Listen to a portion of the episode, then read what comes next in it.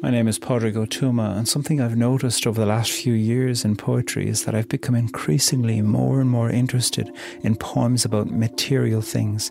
A poem that's describing something you can touch, or feel, or taste, or see, something that has a body of its own. I find such comfort in that. Strangely, when I've been in times of grief myself or difficulty, that can be in the midst of being a very physical sensation of feeling heavy or finding it difficult to move, you can also feel out of your body. And a poem that brings you into your body, that brings you into paying close attention to something, often helps me pay attention to myself as well.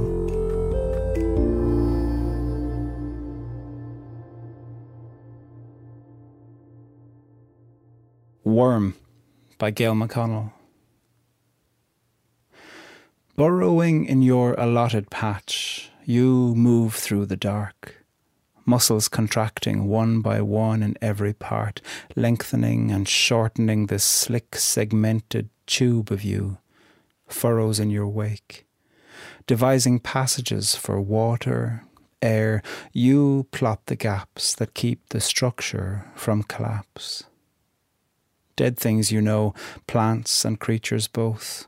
Your grooves shift matter, sifting as you go. Eyeless, your appetite aerates.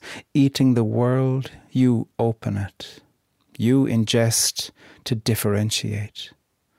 Under the foot stamped earth, you eat into a clot of leaf mould, clay and mildew, and express what you can part with, as self possessed as when you started. Your secretions bind the soil, your shit enriches it. How things lie now will be undone, will reoccur. You, a surface level archivist, sensing all there is can be gone through. The body born within its plot.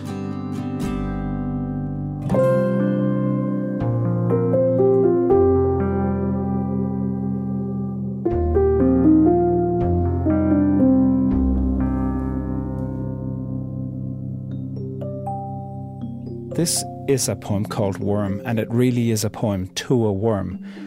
Gail McConnell is one of many poets who writes what you could call creaturely poems, who takes a really clear and full eyed vision of a creature in front of her and looks at it and researches it. There's all kinds of data about worms in this poem.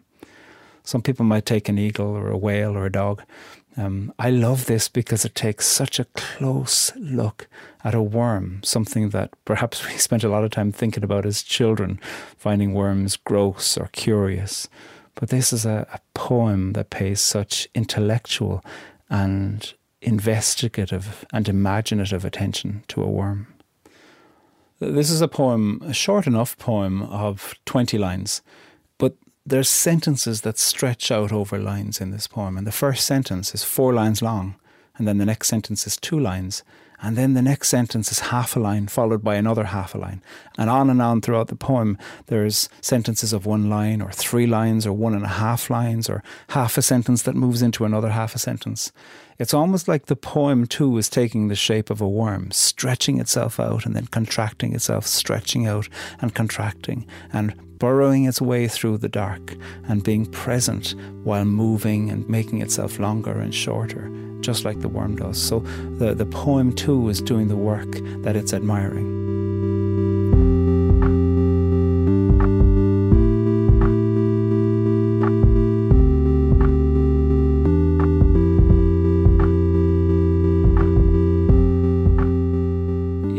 Preparing for this, I wondered, what is a worm?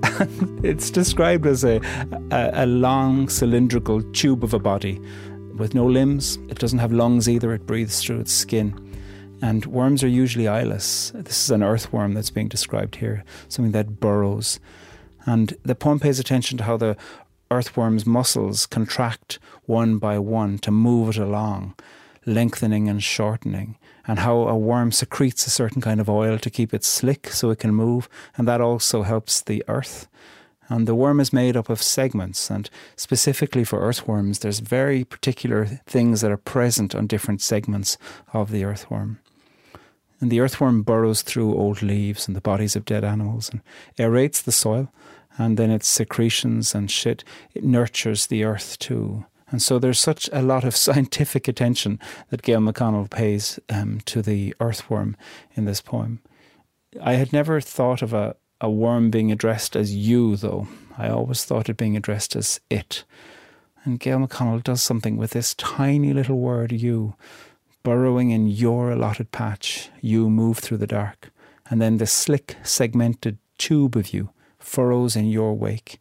There's such an intimacy in talking to a worm as you rather than it. And that, I think, lends the attention that this poem pays something of a, an intercreaturely intimacy, something where it's a creature talking to and about a creature rather than a person talking about a thing.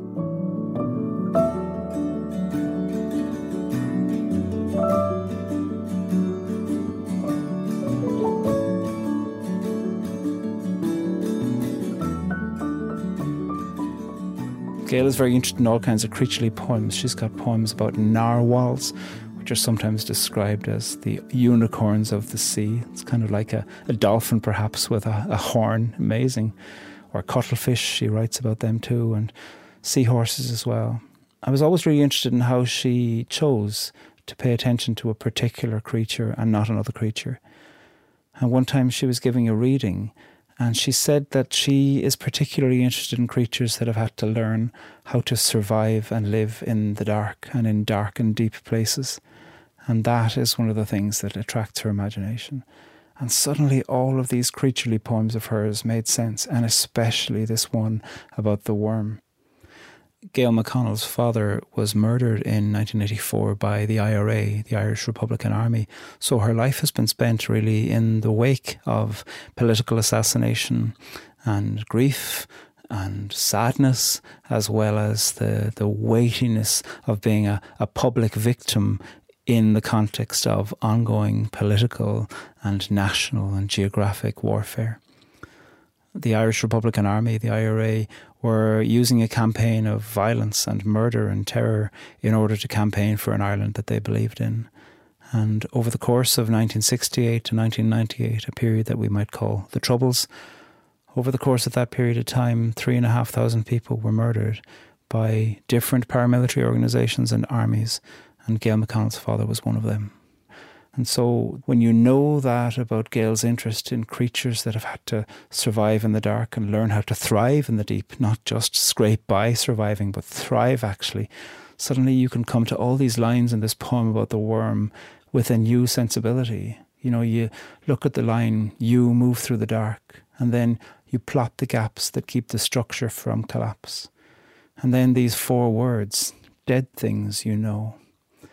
And then she talks about how the worm can express what it can part with, as self possessed as when you, it started. She says, How things lie now will be undone. And then you, a surface level archivist, sensing all there is, can be gone through. There's something about looking at this worm and realizing that it thrives and actually helps the deep and the dark by its own way of living, its own capacity to do. It doesn't have eyes, it doesn't have lungs, it doesn't need them. But what it does have, it uses to extraordinary purpose. And this, I think, is one of the reasons why there's such respect for the worm in this poem. Because there's a curiosity about what does it mean for any person who has had to learn how to plough the depths of their own grief, their own life, their own shock what does it mean to look at them with respect and the ways of survival, the ways of thriving that might have been unexpected but that they have learnt and that are life giving to those around them?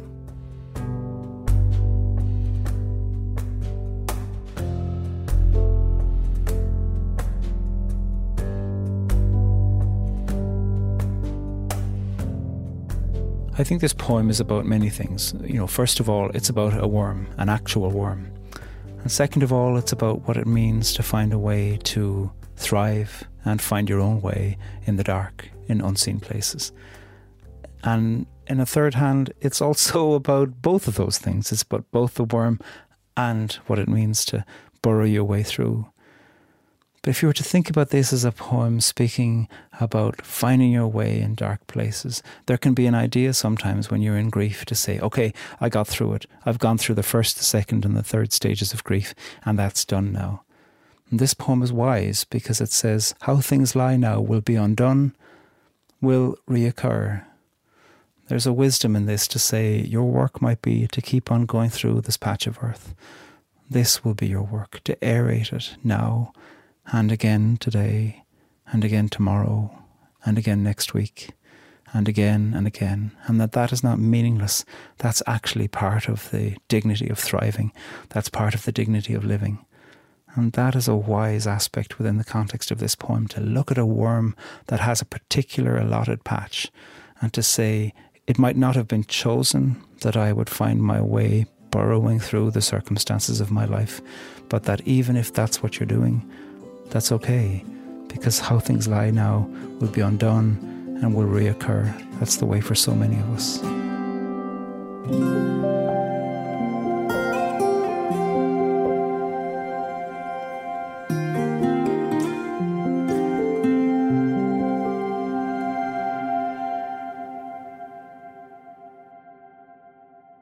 Worm by Gail McConnell.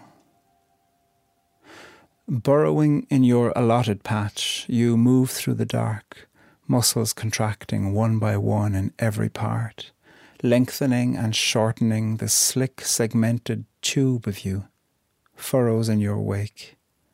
Devising passages for water, air, you plot the gaps that keep the structure from collapse. Dead things, you know, plants and creatures both your grooves shift matter, sifting as you go. Eyeless, your appetite aerates. Eating the world, you open it. You ingest to differentiate. Under the foot stamped earth, you eat into a clot of leaf mould, clay, and mildew, and express what you can part with, as self possessed as when you started. Your secretions bind the soil. Your shit enriches it. How things lie now will be undone, will reoccur. You, a surface level archivist, sensing all there is can be gone through. The body born within its plot.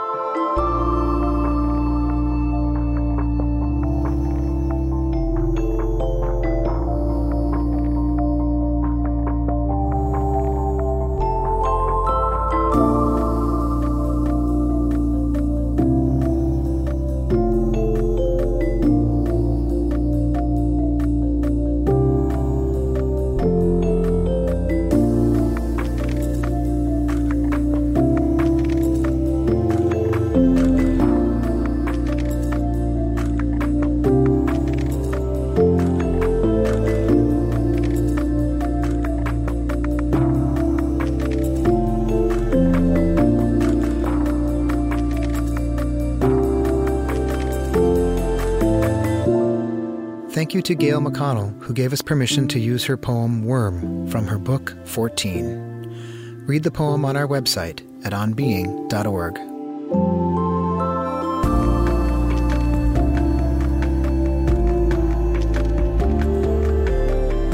Poetry Unbound is Gautam Srikishan, Erin Colasacco, Eddie Gonzalez, Lilian Vo, and me, Chris Heagle. Our music is composed and provided by Gautam Srikishan and Blue Dot Sessions.